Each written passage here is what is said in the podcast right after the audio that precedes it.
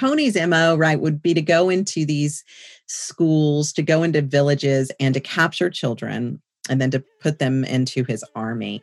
And so, what we were seeing with these multiple of groups that now were operating as the LRA, you know, decades after he had kidnapped a majority of these children, were you had a, a child, say Sam Opio, that was kidnapped, let's just say at 13 from a certain village. And now he's 33 operating his own unit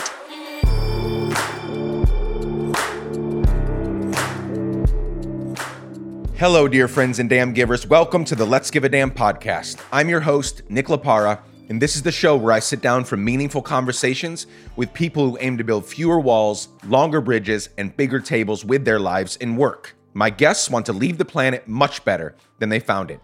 And I truly hope today's conversation gives you hope and pushes you to give more damns than ever before. My guest on the show today is my friend and one of my heroes, Shannon Sedgwick Davis. Shannon is an attorney and an activist. She is the CEO of the Bridgeway Foundation, a philanthropic organization whose goal is ending mass atrocities around the world. The Bridgeway Foundation is part of Bridgeway Capital, a company that is committed to giving away half of their profits to organizations like the Bridgeway Foundation so they can end these mass atrocities. She is also the author of To Stop a Warlord, my story of justice, grace, and the fight for peace. Here's one thing I love about her she's so freaking humble. This is a woman who knows some of the most famous people in the world. She has spent a lot of time working alongside people like Jimmy Carter, Nelson Mandela, Desmond Tutu, Mary Robinson. And guess what? Spending time with her, you'd never know the responsibility and power she holds and could wield at any given time. What you get with Shannon is a humble, amazing human that would help anyone in time of need. Here's an example. Since we recorded our conversation a few weeks ago, something terrible has happened, and we must talk about it. After a 17 year break in federal executions, eight death row inmates have been executed in the past six months by the Trump administration. Pure evil. They are trying to rush several more executions before Biden becomes president in 40 ish days. It's no secret that I am an anti death penalty uh, human. Fuck the death penalty. So naturally, I am horrified, like genuinely horrified, knots in my stomach right now. One of those cases is Brandon Bernard, who was convicted of killing two people in 1999 even though he did not kill the couple and played a minor role in these crimes. He is set to be executed by lethal injection on December 10 for crimes committed when he was a teenager, even though he was an accomplice, not the ones that actually murdered those two individuals. It doesn't make the crime any less severe. But this man does not deserve the death penalty, just as no human deserves the death penalty. It makes me sick to even speak about this. So here's the reality. This podcast releases on December 8. If you're listening within the first couple days, I just told you the date when he's supposed to be executed, December 10.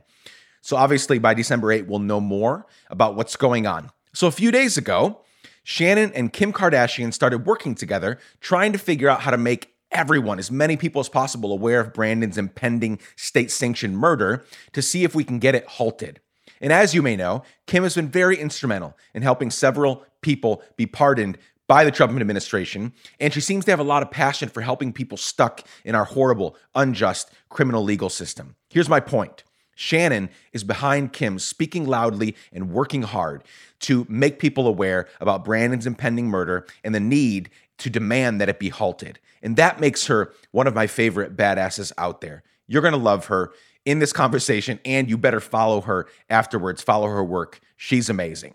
Before we dive in, allow me to remind you that you can email me anytime and for any reason at hello at let's give a damn.com.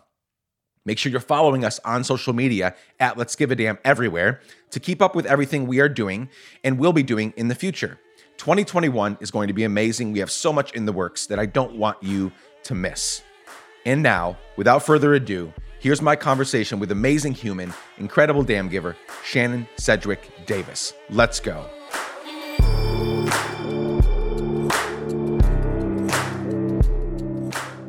Such an honor to have my friend Shannon Sedgwick Davis on the podcast today. Welcome, Shannon. Oh, so good to be here. we have been trying to do this for a while. I feel like actually the last few episodes I've started that way because the last few guests that I've had on, um, we just tried and tried and tried. Hank Fortener, who lives in LA, runs Adopt Together. We've been trying literally for two years. And you know, I'm I'm super patient. I always have a ton of podcasts that you know I already have. I have a ton of guests always scheduled, and I'm moving them around. So I was super patient for this to make sense and for the right time to happen. And we're finally doing it.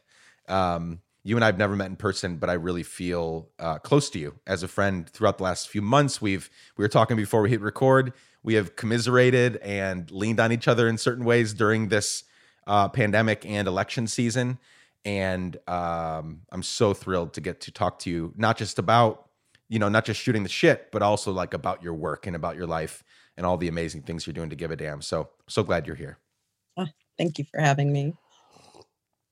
So, we have a lot to talk about because you have done a lot in your life. Um, you giving a damn is not a recent thing.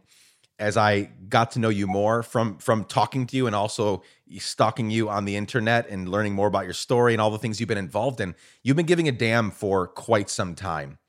And usually when I start these conversations, I ask people to tell some of their story and then we get into sort of the thing that they're giving a damn about whatever it is, right? And that usually is a pretty good flow because when I ask people to tell their story, um, we usually get some indication, some some ideas for how they became who they are today.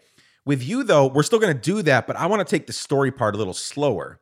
So I want you to tell your story, but there's really some key points, like you getting to the the the the position you're in right now, not necessarily your job position, but all the things you're doing it's taken a long time to get there. It's taken a lot of hard work and you've done a lot of hard things.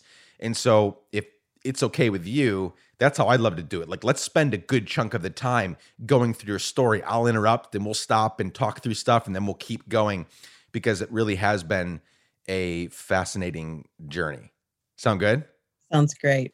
So I'll let you start. Go back as far as you want to and give us uh, some of the the who, what, when, where, and whys of your life. Like I know that as you tell your story, they're going to be we're going to be able to see oh that person that spoke into her life that person she was around the parent the friend um, this job opportunity this thing that came up. It's very clear how you got to where you are uh, today. So um, just go back as far as you want and let's just get going and i'll interrupt and we'll go back and forth.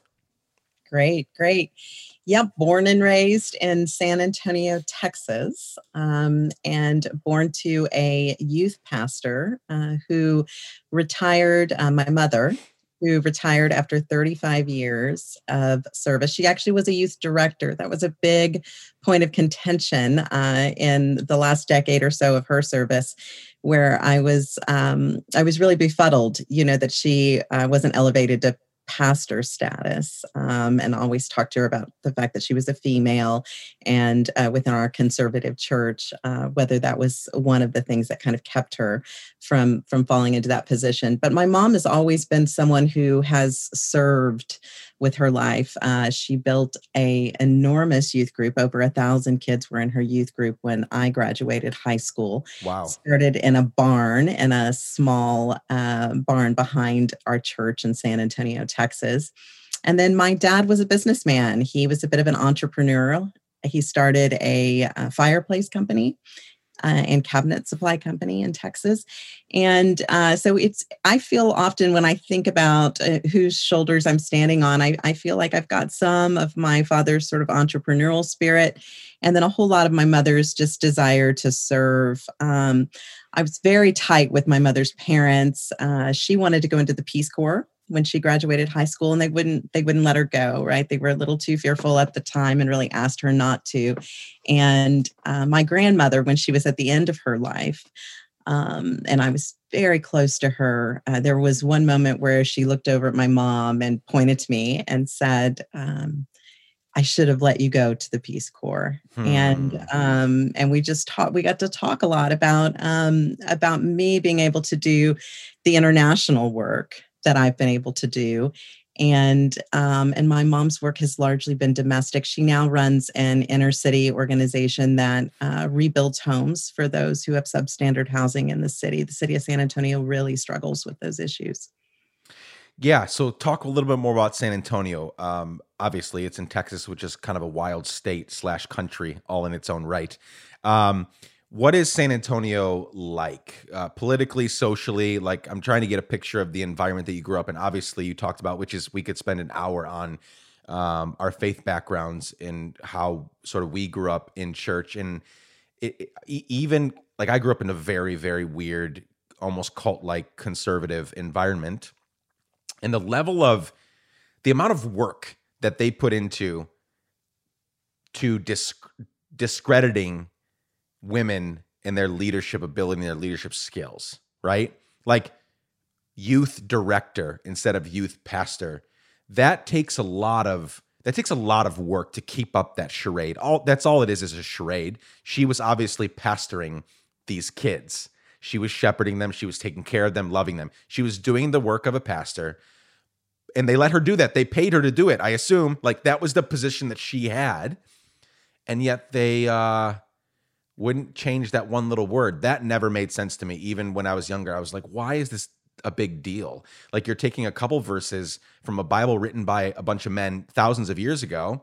Uh, all men, all men. Let me say that again. All men wrote the Bible, right? So there was uh, there was there's a lot going on there, right? We we, we that we could uh, spend a lot of time talking about, but I've seen so many women, and it sounds like your mother did not succumb to that. She continues to give a damn to this day right? But so many women are beat down and like stepped over. Uh, and it's wild to me. It's wild to me. So yeah, so to give me a give me the lay of the land of San Antonio and um was it just the church that she grew up? Well, I guess we're not even getting to, to your church background as well. Was your church background also uh conservative? It was. It was a United Methodist church, but it was a conservative United Methodist church. Um, and uh, loved loved my church family growing up. Felt deeply at home. Something that was so tremendous about both of my parents, uh, relative to the anecdote that we just discussed, was that they actually raised me to believe that as a female there were no barriers to my success mm. and i shouldn't view uh, barriers to my success. Um, I shouldn't let them stop me, right? I should bulldoze through those. And that was quite powerful and quite courageous for them. It seems weird to say that, right, in today's time, that that was courageous of my parents, but it really was, uh, given uh, given how we were raised, given that we grew up in Texas.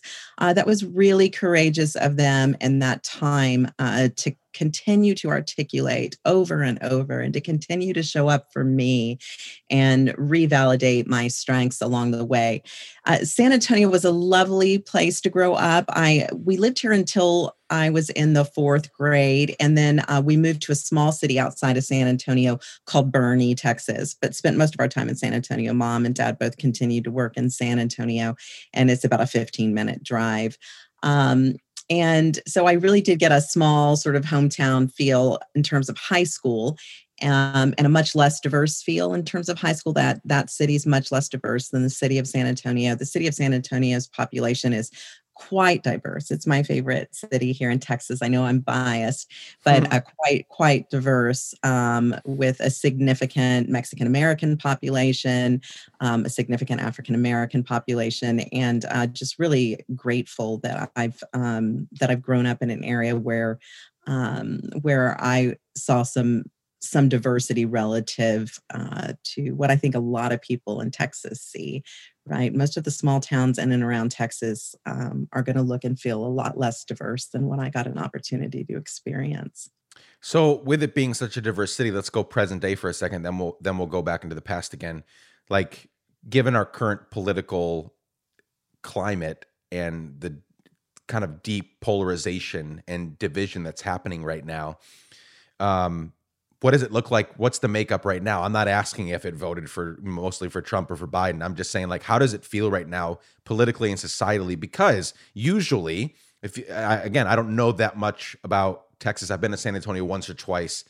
Um, if you look at cities that are very diverse, th- they usually lean, you know, more blue than red for a lot of reasons. Um, is that true there, or what's sort of the the sense that you get from that community? Yes, just using the most recent election as a reference point, um, absolutely, the city of San Antonio went uh, blue for Biden. Uh, the majority of all of the local positions uh, go Democrat. Uh, but it it was it is very balanced in terms of you don't it's not a situation where you see 80 20 or something like that i think the most recent election uh, went biden by just under 60% just a few points yeah yeah um, okay, so let's get back to your story. Um, I forget where we left off because we've already gone off on a on a little bit of a rabbit trail.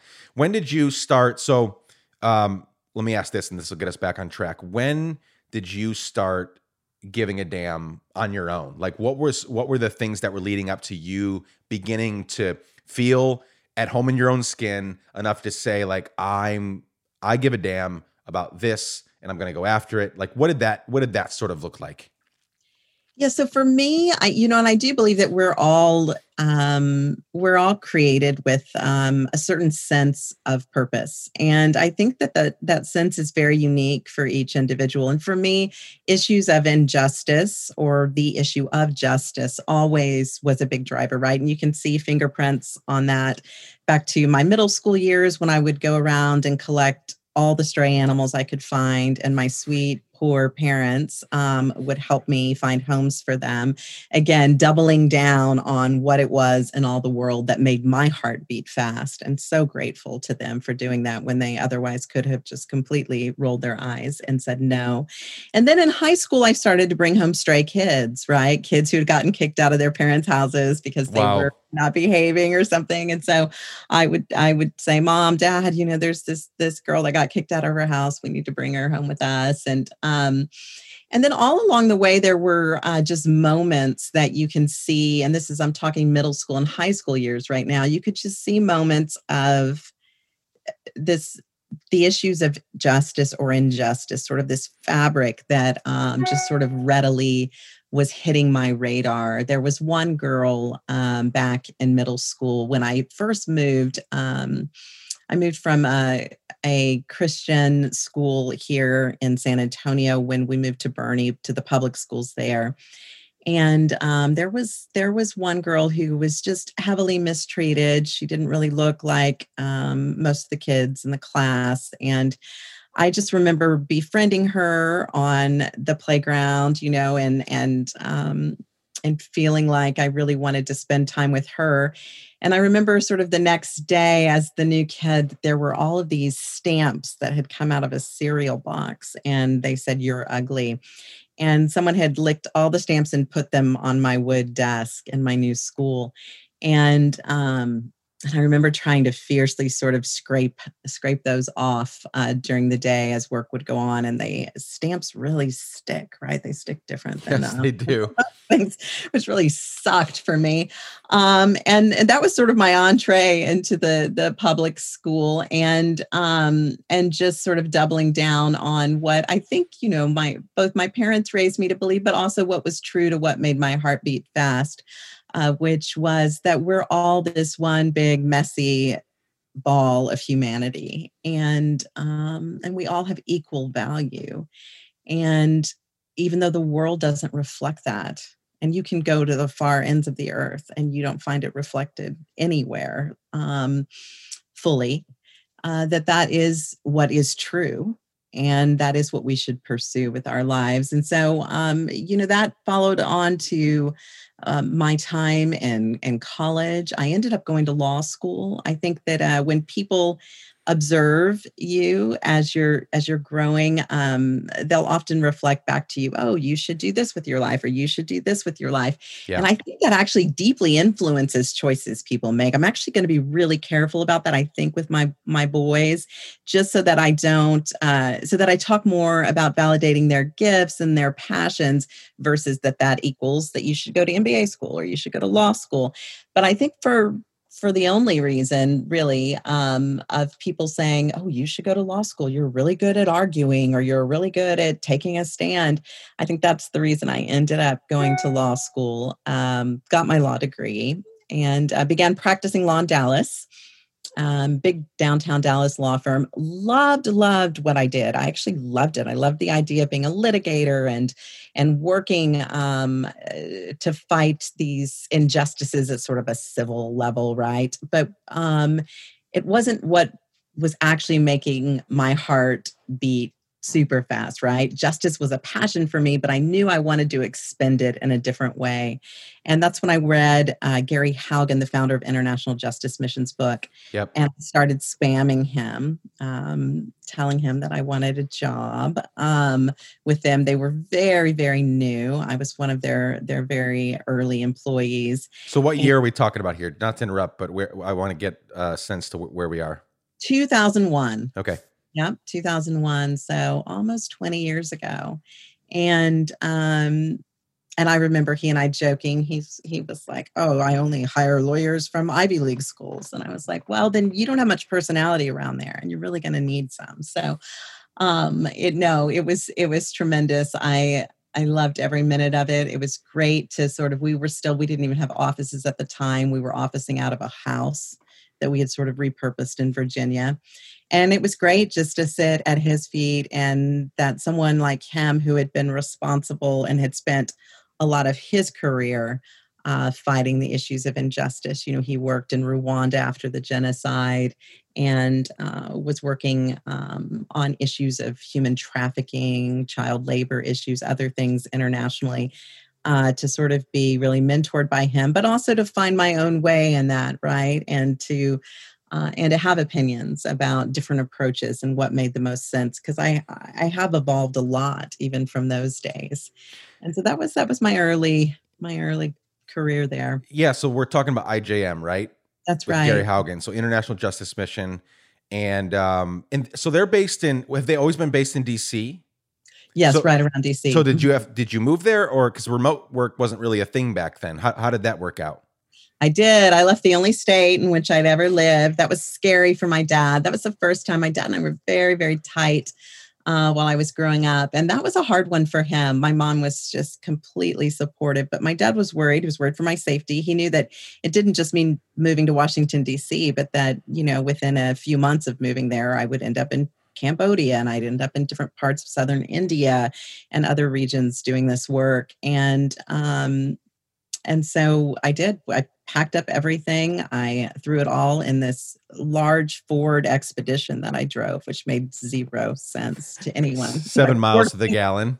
In the justice space, right? I drove yeah. it all the way up.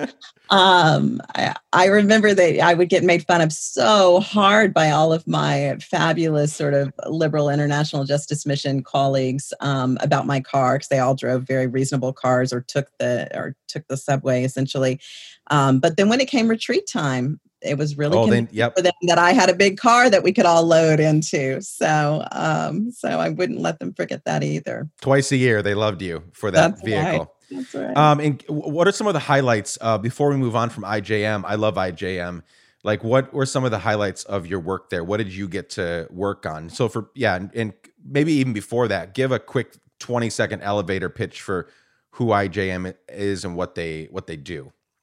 Yeah, it's an it's an extraordinary organization. After Gary Haugen, the founder's work, um, especially with um, and on the ground during the Rwanda genocide, um, and also after his work with uh, the Department of Justice and some of his important work there, he really saw the need internationally for there to be folks that actually directly intervened in the areas of injustice, and did so by providing lawyers um, providing investigators, uh, providing folks who were trained security uh, folks that uh, could actually go in and help implement strategies to get people um, out of awful conditions of injustice. Um, one of the highlights in my time there was we were uh, keeping a close eye on an issue that was happening in an, a region in Cambodia called Svay and that area in particular uh, that you were seeing a lot of young young girls being sold for sex mm. and uh, we did a lot of sort of undercover work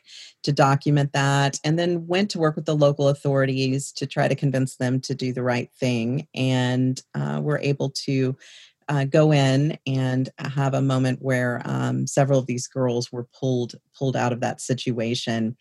Uh, what what was interesting too, though, I, I, as I reflect back and I think about my current work, it was a really great time for me to also uh, learn some other principles in terms of working internationally, working outside of your own physical communities uh, comes with a really unique set of challenges and one that I certainly missed initially in my career. And um, I think a lot of people probably miss initially this idea that we might have the answers or that we sort of with our white American faces can go over and be rescuers is actually quite appalling, right? Um, and we certainly don't come at that. I don't believe anyone comes at that with uh, with actually sinister motives.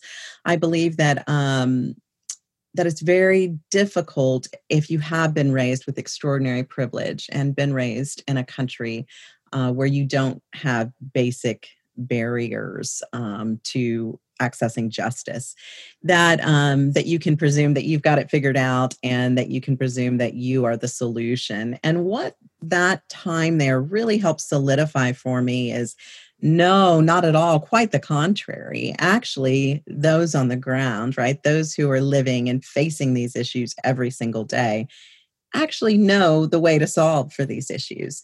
They sometimes lack some basic resources in order sure. to do it. And we need to be listening deeply and we need to be invited to participate in providing some of those basic resources all the while remembering that um, that it isn't our work really yep. right? But it's actually their work uh, that we're there to help in some small way with. And that was a really important lesson and without that lesson i don't think i would have been able to um, do the work that i've done over the last decade. I love you just pointed out one of my favorite things maybe my favorite thing probably my favorite thing about ijm is the it's it's all cloaked covered in humility mm-hmm. um there is no going in there as the savior. There is the, hey, we're damn good at what we do, but if you need us, we're here for you, right? Like there's no, it's it's partnering with the local authorities and local organizations. It's not going in and sort of taking over. And you guys, like IJM probably could do that. Like they're well equipped to do that. They could do it all probably, but it would take a lot longer. And like you just said, they don't know. You know, if you're going into some random place in, you know, Cambodia or Darfur, wherever it is, like you don't know what they know about their place. You need them. And so just recognize that and take the humble position and say, we, yeah, we, we're going to come and help if you need us. How do you need us? Like, how can we serve you?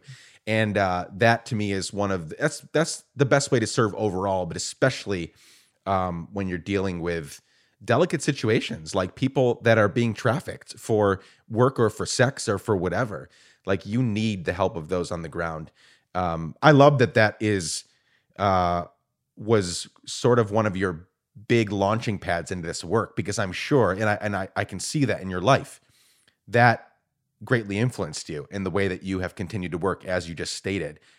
I love love love love ijm okay. So what so IJM, how long were you there, and what did you go on to do next? I was there about four years, and then headed on to do some work uh, on the at the other end of the spectrum, right, in terms of funding for organizations like IJM and others who are doing this that work. It was um, I thought I would spend my entire career at IJM. It was actually terribly um, a terribly difficult decision. I uh, I had gone to undergrad, and my undergrad had been paid for, but I uh, went to law school and had a huge amount of law school loans. And I put those on deferment when I went and moved up to IJM, making a third of the salary that I was making at sure. the law firm that I had joined. And uh, that that reality was stacking up, and so there was an opportunity to work for um, actually the funding side. And I thought to myself, okay, I'm going to do this for 18 months, pay off my law school loans, and head right back to IJM and that just wasn't in the cards. Um, they, uh, I'm still incredibly great friends with Gary Haugen and huge fans of their mission. but uh, it turned out that I was meant to uh, to do this other work and to look at the funding side and sort of the financial enabling side of uh, of these justice issues, at least for a while, and um, and that's what ultimately led me to uh, the last now 13 years of, of my career have been spent with an organization called Bridgeway Foundation, which is the charitable giving arm of Bridgeway Capital Management. Uh, they give away 50% of their profits a year. They're a money management mutual funds company. And I have the privilege of leading the foundation uh, in an effort to try and stop mass atrocities on the globe. That's amazing, and we'll we'll get to Bridgeway in a second because that's incredible work that I know little about. I don't I know very little about. I just know what I you know can see from your bios and stuff, and I've checked out the websites and all that. But it's fascinating to me a company that would I want to spend some time there because I think one of the ways we fix shit in the next decade or two is more companies doing that same exact thing because money is that let's go back to your you know i guess if i'm doing the math correctly like 2005 6 7 is when you left you know IJM to do to be on more of the fundraising side. Let's talk about money for a second. Um, money is the one thing I might be oversimplifying it here. I probably am, but in my in my view, money is let's just say put it this way is one of the greatest uh, impeding factors to ending so much of the shit that's happening in the world, right? Whether it's human trafficking, sex trafficking, water, hunger, medical care, like you name it, the foster care system, like money is one of the great barriers there. So we have, you know, lots of people with lots of money, and we have lots of people and organizations, and they figured out systems and ways to fix these things. And then there's this money. There's a whole lot of money that's needed in between to make that happen. So as you switched from as you went from IJM making a third of the salary you did before to jumping into this new venture, um, what were some of the things that you learned? Were there any like really big lessons that you learned about fundraising? Because uh, you know, I think what you're going to describe about some of the things you learned, those aren't naturally uh, what you think about when you think about fundraising for for a lot of these uh, problems and issues in the world because again we we have all the money we need. Like all the money exists in the world right now to fix everything. And yet there's a breakdown whether it's the humans not being generous enough or the systems instruct the systems and structures to get the money from point A to point B or the vision is not being told well the story's not being told well. Something's happening that is preventing us from fixing so much more than we currently are. So help us because you're the, you're the expert here uh, even before we get to talking about Bridgeway Foundation, like what were some of the things that you learned about money and fundraising uh, during those couple years before you joined uh, Bridgeway? Yeah, I mean, there's a number of issues. You hit on the obvious, the most obvious and biggest one: uh, the income inequality in our our country, but also in in many countries, is um, is abhorrent. Yes, to say the least. Yeah it's actually perhaps only because so much violence and other things that are equally or more abhorrent stem from it. It's perhaps the greatest injustice on the planet is uh, is income inequality i agree with you because and not to interrupt you but money is uh, the biggest source of stress and trouble in homes in communities in marriages in partnerships when you don't have money, you do things that you otherwise wouldn't do. Right? So you're right. We could look at violence, we could look at trafficking, we can look at all these other problems happening. They go back to money, most of them. Yes. Yes. Yeah. And just in lack of resources and a lack of just sort of ultimate fairness and, and how we view people. I mean, the fact that there is still extreme malnutrition on the planet uh, is is shocking uh, given how much wealth exists on the globe. Uh, this idea that there are people that still can die from not having enough food to eat or die because they have no access to clean water. Um, that is something that we all should really sit with and um, and it should make all of us deeply uncomfortable.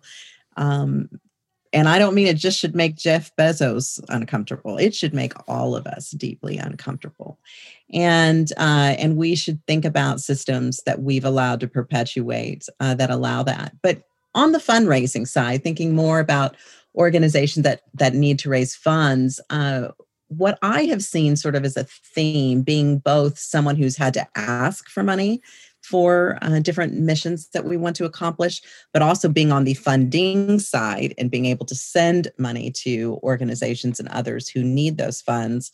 What I would say has been an overarching um, concern for me in that space is that there is almost a power dynamic there that should never exist, right?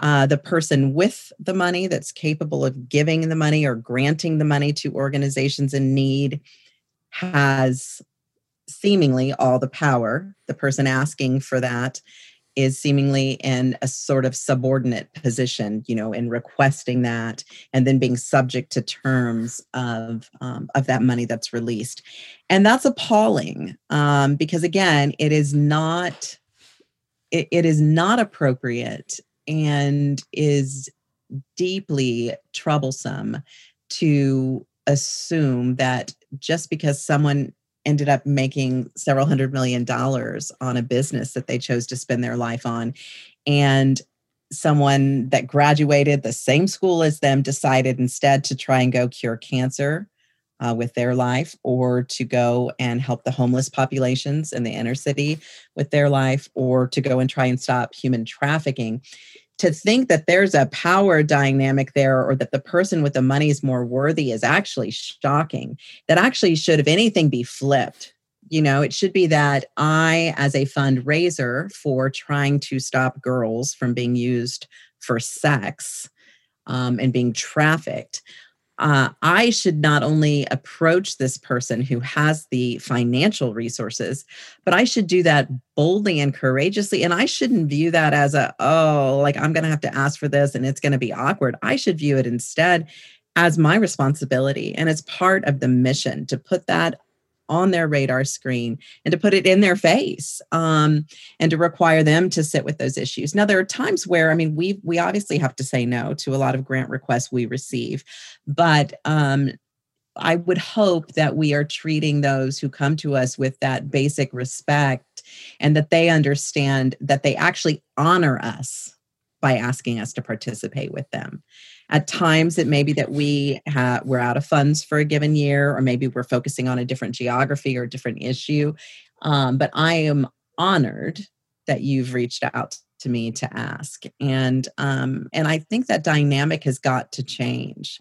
It's it's just not appropriate. We also ask. There's also another weird dynamic, right? That that goes on in the nonprofit versus for profit world, where we feel like people who've already made just these extraordinary circumstances to oftentimes put their lives at risk, um, to work maybe 10x what someone in the corporate world is doing to go and execute on these audacious ideas the idea of bringing clean water to the entire world the idea of no one ever going hungry from lack of food again uh, the idea of every uh, child having innate worth and deserving of an education to go and attack those problems um, and then for some reason culturally, uh, at least as Americans, we then add this burden on them saying, not only should you choose to sacrifice your time in this way after going after these crazy audacious audacious missions, but you should make about a tenth of what a stock trader makes um, in New York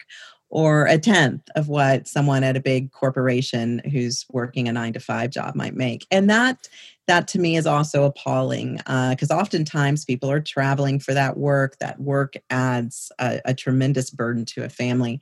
And uh, financial resources help with that right? They help with uh, being able to free up that person's time when they are at home to be with their family and their children uh, making things a little bit easier when they're traveling. So anyway, the system's quite broken, and I'm glad that you asked about this. Yeah, I'm I'm uh, I'm I'm so fascinated by it. We've been talking about again. I think uh, the timing uh, timing is everything, and not, everything happens for a purpose. Uh, over the last few podcast episodes with different guests, we I've talked about money. Money's so fascinating to me because you're so right. we look at someone that has a lot of money and we think they're better than. And that most of the time couldn't be further from the truth. Um, most people that are obscenely wealthy did not earn that money. They they they inherited it from their uh, parents or grandparents or whatever, right? So they literally came into wealth. They didn't earn it. And you know, there's this conversation in America that I hate, hate, hate, hate, hate, which is just, which is, I'm not, I'm not, um, I'm not anti-capitalism. I am anti-crony capitalism. I'm pro-conscious capitalism. But this, I, this conversation around capitalism, where it's like, well, that dude fucking worked hard for it, and I'm like, hard work had nothing to do with it. If you want me to show you hard work, come into my house. We'll have supper together. And then around 9, 10 o'clock, I'll drive you to downtown Nashville. We'll go to any of the sky, any of the tall buildings in town. And I'm going to take you to the sixth floor to that Mexican immigrant lady or man that is cleaning those offices after everyone goes to sleep. And that's her second job of the day. So she can put food on her table. That's fucking hard work. That's a hard worker, right? Like it's not about hard work. It is, I mean, making a lot of money is so much about right place and right time and luck. Now, I don't take that for granted. Like I've had some lucky breaks and right time and right place. I know I'm the richest when it comes to my network and the people that I know, you and so many others. So I, I don't take that for granted that something in the universe, God brought us together, right, as friends at some point. And that that happens all over the place. Like I'm so grateful. So, but we can't just put it on hard work right? We can't just say, well, they should work harder so they can get out, which is so much of the rhetoric, the conversation around money. And it just further, it just further hurts the who we could become, not just as a country, but as a planet, as a globe, if we were to all come together and say that's not how we should be talking about it. And these people that are sacrificing so much to uh, solve these issues. I mean, another thing, uh, I mean, they've they've talked. This is talked about all the time. Eighty thousand dollars is w- where you stop being. You're no more happier. Like eighty thousand dollars, you can pay for pretty much anything. Not everywhere. There's some really expensive cities, but most places you can live well on eighty thousand dollars. So Jeff Bezos, who has profited 60 70 billion dollars in the during the pandemic alone he is 67 billion dollars richer he is no happier than someone who makes $78,000 a year so if you're no happier, I'm not saying don't, I'm all for people making as much money as they can, in so much as they use that money, in so much as they see their privilege, they see what they've been given by God or the universe, or however they believe. then they say, now I'm going to use this for good, right?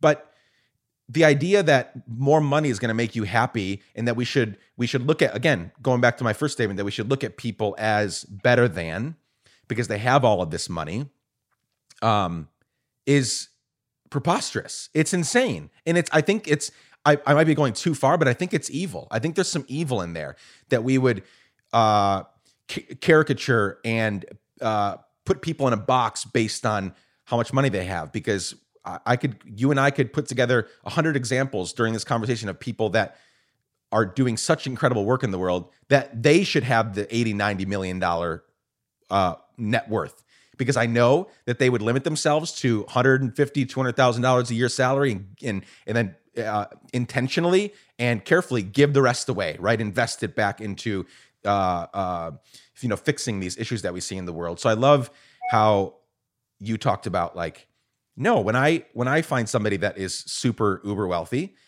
I shouldn't be nervous. I shouldn't tiptoe around that person. I should I'm doing them a service by telling them of the opportunities they have in front of them to help fix X, Y, or Z issue, to help fix X, Y, or Z thing in the world. And I'm doing them a disservice by tiptoeing around it and acting like they're better than or bigger than uh, me, go, me marching into their office and saying, I think you need to help with this. Right? Okay. I love it. Exactly. And I would argue that someone like a Jeff Bezos might be more happy actually um, if he had found a way to share a significant portion of that wealth with those who helped him create it. Right? Yeah. Pretty shocking how in our country, a lot of times these companies can um, be aggregated around one person in terms of where wealth is created. But there's often an army of individuals who are helping make that happen, including the individuals you mentioned that you see at night on the sixth floor of your high rise in Nashville. I I I didn't do the math on this, but someone tweeted out that Bezos could give I think it was a $200,000 bonus to every Amazon employee, all tens of maybe it's hundreds of thousands, like $200,000 cash. Here you go and it wouldn't even wipe out what he has made since the pandemic started. Like imagine, imagine that. How, I know, but can you also imagine how happy he would be if you did that? He would be so fucking happy. joy. Can you imagine the joy of those thousands and thousands and thousands of families and people that work and help create value for him? Uh, being honored in that way. Can you imagine the letters, the handwritten letters he'd get from their kids because college funds would get funded for their children? Or the letters he'd get from his employees who had always had a dream of publishing a book and now had a, a, a little extra money to self publish a book of poems that they had written, or just to bring their goodness into the world. I mean, one person, you know, our the circum like the circumspect about us and around us as an individual is so small. But then we have this ability to have collateral damage or collateral good um, everywhere. And he, um, more than most, has an extraordinary ability to do that. So I think he would just be so incredibly happy. He might be someone who then makes over 80,000 and is a little bit extra happy because of how he chose to spend it, right? Yeah, no, absolutely. I um I, I couldn't agree more. I think I was just talking about with my priest this morning. We we were talking we got into money a little bit because I'm thinking about it a lot. And I told him, I said, we need more people, Shannon, like you and me, and like many others. I think we need to pursue. Um, I grew up in a very scarcity mindset home. I love my parents. I'm one of 12 kids. They did not make a lot of money. Uh, we were poor in every single way. We were always cared for, always had food on the table. You know, we had pizza night once a week. Like we had we, we had enough, but we were poor, all things considered, for 12 kids. And then a lot of the sort of even faith groups, faith communities that I was a part of for the next few years, even into my young, even into my early adult years, um, very much a scarcity mindset, very much like kind of self-imposed poverty right? Like we're not even going to try to make a lot of money because we can be holier and and better uh, without it. And I think that's wrong. I'm not saying that's wrong for everybody. I think there are people that take vows of poverty intentionally and they live that out. And we've seen beautiful, beautiful stories come from that all throughout history. But I think those of us that have sort of um, trained ourselves to see money uh, for what it truly is, for what it can do for humanity, and to know that it feels good to take care of our own and our communities, right? Uh, I think people like you and me need to, and so many people that are listening right now that have a heart for giving a damn and, and, and, and living a meaningful life, we need to make as much money as possible so that we can, so that there can be more examples in the world of what it looks like to uh, build wealth and then give it away, right? I think we need so, we need thousands, millions of people to do that. We're still taking care of our own. We're still whatever we need to do, save up, invest, all of that good stuff. That is that is that's good. Those are good things to do. But we know our limits. We know what money can and cannot do. We know what money can and cannot buy. And we know also the negative effects of money if we let it begin to control us. I think so many of us need to to spend lots of time becoming really wise and really astute when it comes to money. So we can make as much money as possible and then find beautiful beautiful ways to give it away. But if you look at data what's interesting is you'll find that those who make the least amount of money percentage wise tend to be the most generous in their Agreed. giving right? And so that does beg the question at least um, are we doing it right? Like, should anyone ever have that much money, right? Uh, should should people really, um, those who are in a in a position within their communities to make really the best decisions about how to deploy capital? What does it look like to empower them? Agreed. Um, it's really it's really interesting. Well, no, I I, I totally agree. I mean, I, I I hold a very controversial belief that billionaires should not exist. If you make a billion dollars, you've done something wrong, right? You went you talked about all these people, the the the whole not just village, the whole empire that it takes for someone to make a billion dollars that then mm. they go away on their measly salaries. That's horrific. Again, I, maybe I'm misusing the word. I don't think I am. I think it's a little bit evil too. And so, again, I'm all for people making money in the right way, which I think if you make money in the right way, you won't become a billionaire. So, if there's a lot of people out there that that figure out how to make a million dollars a year, right? So in their in their collective adult life, working hard and doing the right things, they might make 50, 60 million dollars in total but then they limit themselves to 200,000 a year. That's a good salary. We can go on vacation, we can do all the stuff we need to. That's $800,000 a year that can be given away, right? But that takes a lot of work, which is why um, if if you have you know for people that have a faith background you look at these sacred texts. It, it, it, i was talking with my friend hank last night on the podcast hank Fortener in la um, he'll be on i think the week before you.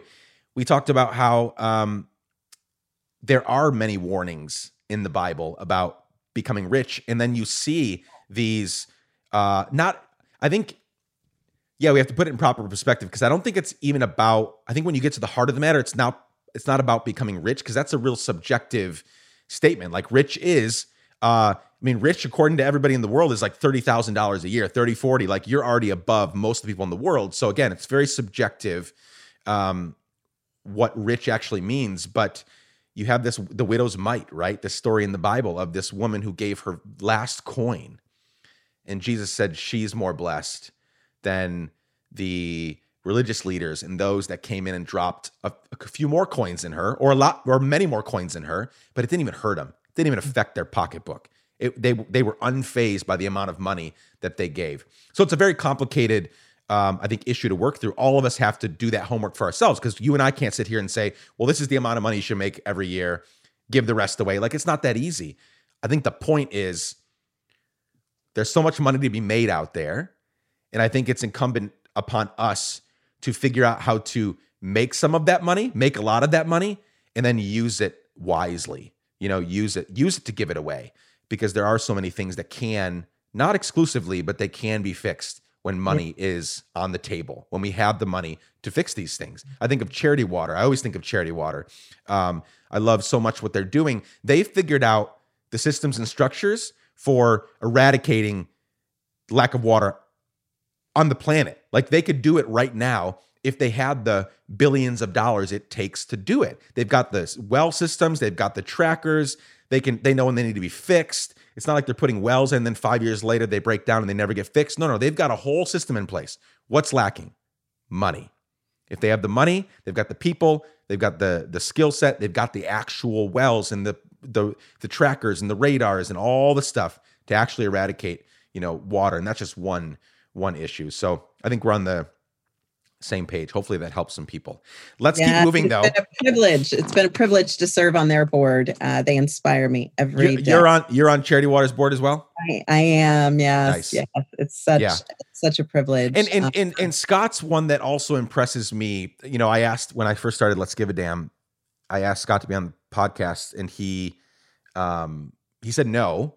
Maybe he'd say yes now. I, I don't care that he said no. That's his that's his that's that's uh, fine for him to say no. But I think it was around like the word "damn" was in my title, and he's you know he doesn't he doesn't use that kind of language or whatever. And that, again, that's totally fine. But I've always admired the hell out of him. He was on Dax Shepard's podcast last year, and he was talking about like Dax was kind of like he was sort of jabbing at him because Scott, you know, he he founded this amazing organization doing you know tens of millions of dollars a year fixing this big problem and Scott mentioned that he drives like a Kia, whatever the Kia, uh, like uh, the Kia SUV is, right? And and and Dax couldn't believe that. He's like, "You're leading this incredible organization. Like, how do you not have? I'm not saying go get an, a crazy car, but like a Kia, what? And Scott's like, I don't need anything more than a Kia. Why would I buy more than a Kia? Like a Kia is what we need. It's what we. That's all we need. Like we're just getting from point A to point B, and I loved that mindset.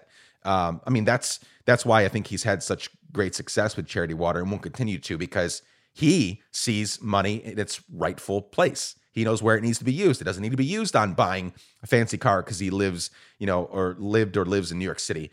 Um, so, well, let's let's move on because we are we spent a lot of time there. I love that we did, but we I still have so much more that I want to talk to you about. Bridgeway Foundation. So, last 13 years, you have worked uh, with so Bridgeway Capital is the company that gives away 50% of their profits, and that money goes into the Bridgeway Foundation and then you are in charge of I know I'm oversimplifying this, but giving it away, right? So what does that work? What does your work look like in the last uh, 13, 14 years? Yeah, so we have a mission statement, and it's part, I mean, it's an intrinsic part of the capital management mission statement because the mission and the vision of the company, they're they're all united. And that is to see an end to genocide, mass atrocity on the globe. And so originally when I started with them, it looked like, you know, upwards of 100 grants, small grants to multiple countries a year. Uh, and then we just got into a place where it felt like we were just putting band aids on bullet holes, right? Mm. We would rebuild a school after a rebel group would come and burn it down, or we would fund, uh, importantly, fund groups like Invisible Children and others to make a big stink to try to get US government or United Nations and others to really intervene in the actual mass atrocities. And I just looked in the mirror one day and I was like, you know, we either need to change our mission statement or we need to actually try and do what we say that we're setting out to do, which is actually to try and end war, try and end mass atrocity. And so I brought this audacious idea to my board, which I sit on, and uh, thought, oh, there's a good chance I'm going to get laughed out of the room. And quite the opposite, right? Um, I seemed at the time to probably be the less sure, uh, the least sure that we should pursue that, even though I was the one putting it on the table. And the board was like, let's go try. And so we then very much narrowed our focus. We picked a conflict to look at and to actually see if it made sense to intervene in that conflict and try and stop it. Uh, so while we'll pull the advocacy levers on the front end and we'll pull the aftercare levers on the back end, we also wanted to be right in the heart of intervening. And so we set out to do this crazy thing to try to stop a war. We chose um, Africa's longest running war at the time, the LRA. We had been funding Invisible Children, which had made a lot of it, had really garnered a lot of attention around Joseph Kony and the LRA. We were actually their first foundation funder. And so we were deeply familiar with this conflict. And um, and off we went. And 10 years later, we, uh, the year before we started, uh, there were almost 800 people killed by the LRA, and uh, last year there were five. Um, wow. We've seen a tremendous decrease in um, in abductions and killings, um, over 90% on both fronts. Uh, there were three international criminal court indictees, including Joseph Kony himself, uh, that were the initial indictees of the International Criminal Court. Our, in our work, we were able to remove two of the three of those and just saw uh, how justice brought this collapse of a system. And, uh, and we did it all by working with just these extraordinary partners on the ground who knew what they needed to get it done and uh, just needed a few a, a few little things brought along to bear to help them out so you wrote an incredible book called To Stop a Warlord: My Story of Justice, Grace, and Fight for Peace, which is what you're talking about right here, right? It's it's the but what what what what I don't and I've read the book. It's fa- it's fascinating. I'd love for you to talk for a few minutes about okay, so you guys helped, you guys tried to stop this this mass atrocity, this war. What does that actually look like? Like what did you guys do? I know you said you came alongside, but how does that happen? How does one try to stop and to my knowledge, Joseph Kony is still alive and at large, right? As far as anyone knows. But is yes, we had to change strategies. You know, I think we set out to kind of cut the head off the snake and thought that would end this war. And what we ended up doing was cutting the snake off the head. And uh, Joseph Kony very much is uh, still out there, but uh, is not causing uh, the level of problems that he was. Uh, well, no, it, yeah, I mean, it can. If you said it went from 800 down to five, like obviously what you all were doing, you didn't get Joseph Kony, but you cut off a lot of what he was doing, which is, you know, maybe it's not the ultimate goal, but that's damn near uh, stopping what was happening there. Yeah, and we had to reframe that in our heads. Like perhaps that was the ultimate goal. The ultimate goal was really truly stopping the suffering. And so what we did was we just spent a lot of time deep listening. We went and I, you know, spent months out of every year on the ground just listening and looking for the reasons that this group has had been allowed to flourish. And they were operating in a huge, huge area, right? They were operating across three or four different countries and in a terrain that was very um, impermissive. It was a terrain that had, you know, triple canopy jungle in certain parts. Um, no cell service uh, oftentimes no you know hf radio service um, just truly truly no man's land to to a large degree and so we recognized in talking with people who were a lot smarter than us and who had spent a lot of time on these issues and mainly those who were were local to the region that they were missing two things they were missing communications like an ability to warn each other of impending attacks because often one village would get attacked by the lra and then it would move 20 kilometers and attack the next village. Well if village a could warn village b then village b could at least flee you know and that would that would help stop the bleed. Um, but also communications is often really helpful in determining how the enemy's moving and what that looks like and and the choices that they're making. Uh, the second thing that was missing uh, as we looked was training for the ugandan military that had a mandate to pursue the lra in these additional countries and um, and they needed some training for the current uh, warfare that they were involved in right? There was this this it's an asymmetrical group rebel group that was causing this kind of trouble and it was oftentimes in these tiny little units in multiple places across this large swath of land and so the easy one to do was communications. It's like, sure. And uh, when I say easy, it wasn't easy, but it was much easier than saying, oh, we're going to train a military, which was, was just comical to think about. And so um, we did. We we helped provide uh, information and communications equipment, HF radios, and we started to just get this a groundswell of information that really then almost pushed the point even further with regards to training because then at that point we really understood the tactics to a certain degree and the way in which the LRA was moving. And so at that point we did uh, we did we decided to fund a private military contractor to help train the Ugandan army that had the mandate uh, via the African Union uh, to go and try to stop this group. So you were able then to see the complement of relentless pursuit of the group uh, and this complement of communications and that tool uh, really leading to this extraordinary breakthrough and stopping it. And so Kony's MO, right, would be to go into these schools, to go into villages and to capture children and then to put them into his army. And so, what we were seeing with these multiple of groups that now were operating as the LRA, you know, decades after he had kidnapped a majority of these children, were you had a, a child, say Sam Opio, that was kidnapped, let's just say at 13 from a certain village and now he's 33 operating his own unit in an area. And as intelligence came in and as communications really thrived in that area, we would know the approximate area Sam Opio was operating in, for instance.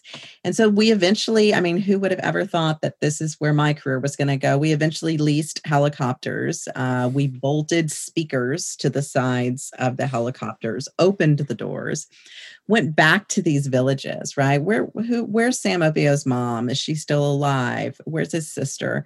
Recorded messages from family members on our iPhones, would plug them into the speakers and then would hover in the helicopter over regions that they thought were, they were operating and really play for them messages asking them to come out. And um, and we saw almost 800 come out in our last wow. real active year walk out. Um, and the Ugandan government also really was key in making this happen because they decided to grant amnesty to anyone who was not an ICC indictee. So any of the other but the three uh, were granted amnesty. And so there was a path to actually walk out, to walk out and away from something that you never signed up for and that you were involuntarily co opted and brought into, and to go back home. And then there were resources provided for them to resettle and start a new life.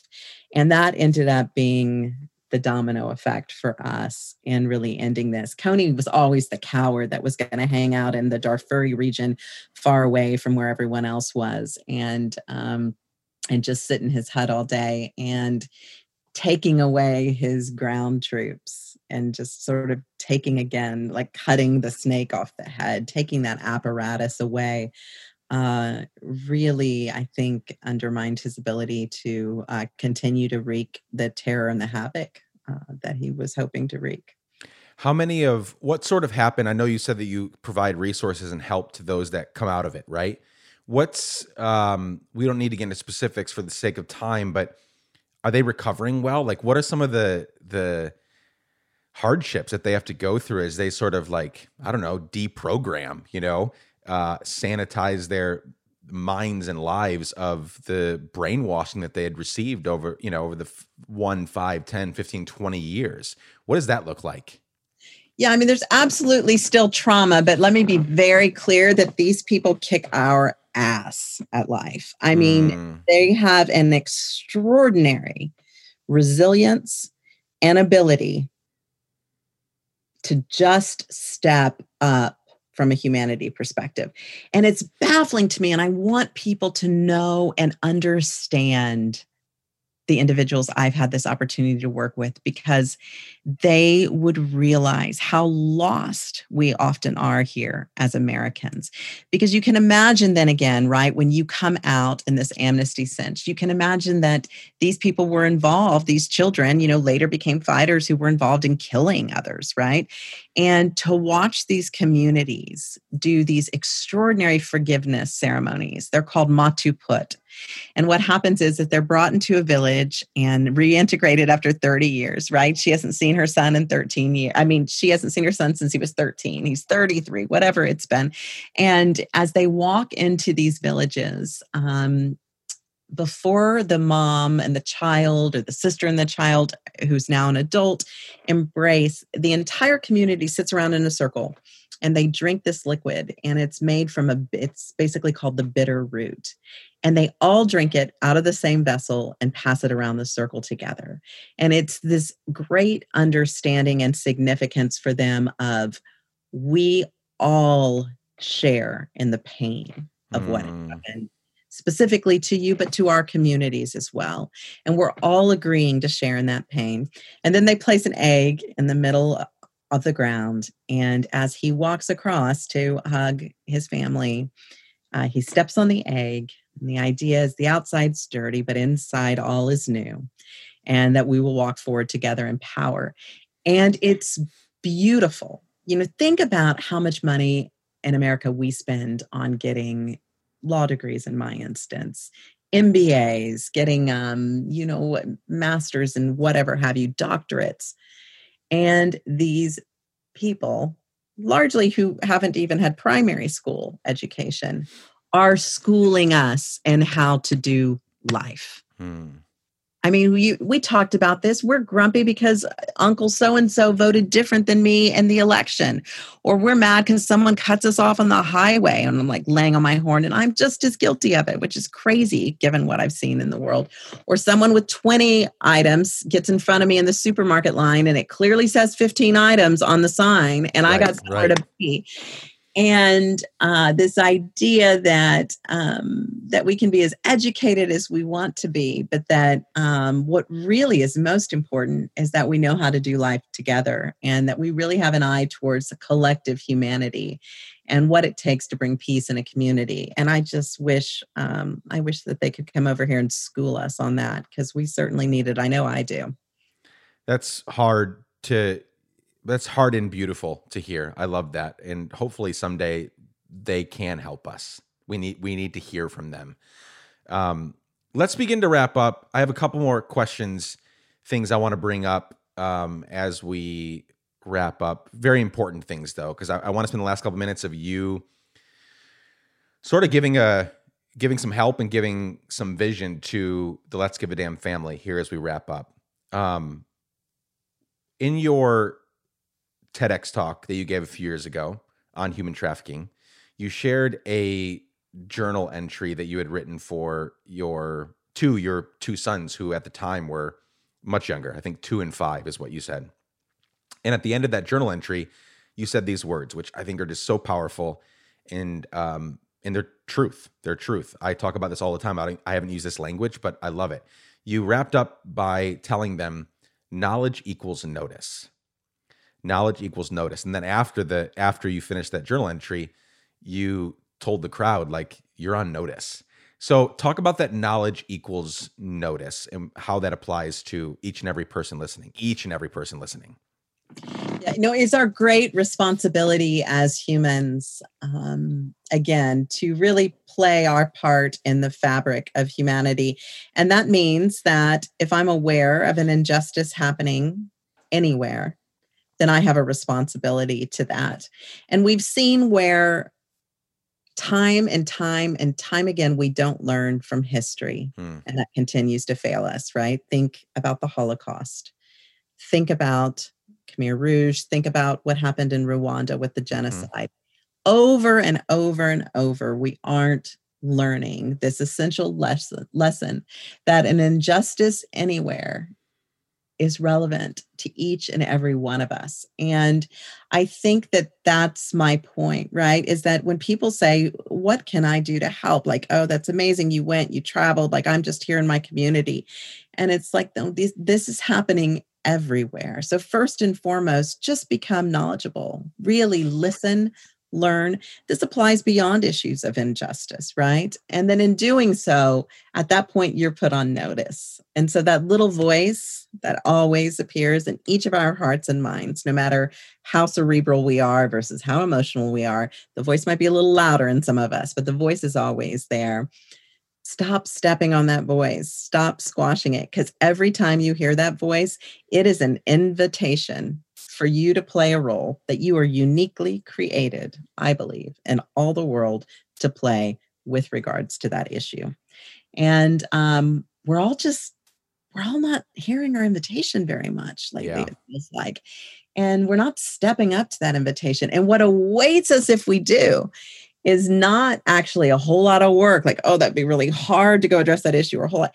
It's actually what awaits us is what i believe to be some of the greatest moments of joy in our life because we actually get to connect with who we are uniquely created to be and get to connect with these deep passions in our heart and get to meet like-minded individuals and connecting um, on those issues. And so i just uh, i really hope that more and more we will start listening to those voices inside of our head and and actually acting acting on the notice that we've received.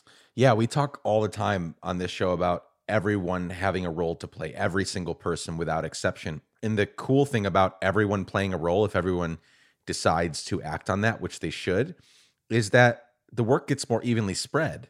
And some of uh-huh. the some of the joy comes from uh not having to bear so much of the load, right? Those of us that are in this work all the time, like sometimes it can get very heavy. It can feel very heavy because there's just a lot to do. But for every one of us, there's a lot of people that haven't, to use your words, haven't responded to the invitation. Now you know what you know what you know. What are you going to do about it? They haven't responded. They haven't figured out, okay, I can't do everything, but I can do something. What is my role? What have I been placed on this earth to do? Another, I think, right after you shared that journal entry in the talk, you said sometimes in the busyness of life, we forget the business of life, right? We lose sight of the business of life. And the business of life being, we're here to uh, make life better for as many people as possible, right? And none of us are getting out of here alive. No, so and let's so wh- spend our lives for this yeah mm-hmm. why not remember yeah the mortality of the more the, the shortness of life and our mortality and remember that like okay it's not bad to have a career and and and and uh, you know make money and provide for our own, but each one of us has a responsibility to make life better for as many people as possible. And for some people, that'll be a few. For some of us, we've been gifted with the opportunity to do that for a lot of people. But each one of us has a role to play, and I love um, I love that. So everybody, you're on notice. Mm. You you you probably knew before if you listen to this podcast, but now you really know that you're on notice. It's it's incumbent upon each one of us listening to do some homework, to get still, to however you need to do it, however you need to process, get still and grab a notepad and really think through who am I? How am I gifted? What can I do? What can I do at, at this point in life? And how can I increase my capacity as life uh, goes on? Super, super good stuff. Um, random question here at the end. Uh, you were on, were or still are on the board of the elders. Is that still happening? Are you still serving with that group? So this is a group. Tell, tell me more about it. So it's Desmond Tutu, Nelson Mandela, Jimmy Carter, and others. Uh, this group called the Elders. Like, what what is that, and what role do you play there? Because that's pretty cool. I mean, I just named three people that are are or were amazing humans, and that that have done and are doing so much good in the world. So, how did you get involved in that? Yeah. So, um, Mandela, before he passed away, wanted to set up a council of um, of independent heroes, if you will, in our time. And I say independent because it's folks that have gotten to a stage in their life that are older, that are done being president, not thinking about rerunning, or done with an official capacity they had within the church and no longer hold that title to where they were truly independent, uh, done working for the United Nations. And so now we're not constrained by that particular group. Um, and the idea that you could bring these individuals together when they were out of that season of their life and have some collective power around their thoughts and their ability to persuade people who are currently in those roles, current heads of state, um, current uh, individuals sitting on d- at different levels of the United Nations or different individuals within churches, etc. And so Mandela founded this organization. He put an extraordinary slate of individuals on this um, on this group, as you mentioned, Archbishop Desmond Tutu, uh, President Jimmy Carter, Mary Robinson, uh, mm. first uh, female president of Ireland, um, Gro Brundtland, Lakhdar Brahimi, uh, Ban Ki-moon is now on on the council, and um, it's tremendous. And I was invited to sit on their advisory group, um, and uh, there's about twelve of us that sit on that group, and we get to meet a couple times a year and uh, and it's extraordinary to sit at the feet of these individuals and learn from them. Uh, it's also been a tremendous privilege to um, to be able to support uh, their work and uh, and watch them be able to navigate some really sticky situations and not have to be politically correct about it, not be constrained uh, by by those types of things. Uh, you'll notice today, actually, they released a statement about the U.S. elections, and um, and that was pretty interesting, right? I'm used to seeing them release statements about other elections in different parts of the world uh, quite often. Uh, it was really interesting to see them release a statement about our current elections and a desire um, for America to really get their act together because the world's watching and they're keenly aware that uh, what happens here in America really does affect the rest of the world. And so it's really important as we think about how to be custodians of our own country and to be good citizens of our own country, it's important for us to remember uh, that we are revered and that we have a tremendous amount of power often in many of these other countries and uh, and that we have a responsibility uh, to to really get our act together uh, for the greater good of everyone. I have not seen that statement. Text it to me later, and I'll I'll include I'll include a link in the show notes because that is, um, yeah, it's wild that groups like that even feel the need to put out a statement like that here. You know, there's that whole idea of too much is given, too much is too much is given, much is required, right? That biblical idea, and it feels like in the last three or four years here in the U.S in a, in a stronger way, more than normal, we've forgotten the much is required part. You know, like it's there's been a lot of irresponsible use, misuse of the power that we've been given, you know? Um, and that that's super sad and sobering that a statement like that would have to be put out for us, right? Not these, right. not these nations that are being governed by dictators and you know corrupt leaders or whatever whatever the case may be other statements they put out. Like it's here now. They're sending statements here about that because it is so wild and crazy. Uh, well i mean what an honor to sit on that advisory team. What a what a privilege. I'm sure i'm sure that's really fun for you to do um, and i'm glad you're there because i know that you're adding so much to that shannon um, this was fun you're amazing you're doing incredible work and I'm glad to know you, and I'm glad that I got to introduce you to so many more people here uh, today. So thank you, thanks so much for joining us and joining me today. And we'll we'll do it again sometime in person. We'll riff on some other stuff because there's a lot more to talk about. But for now, let's call it a day. Thanks so much. And I'm so grateful to you that you use your voice in such a powerful and meaningful way. So I think you're listening to that little voice in your head um, when you choose to do this. And thank you for choosing to listen.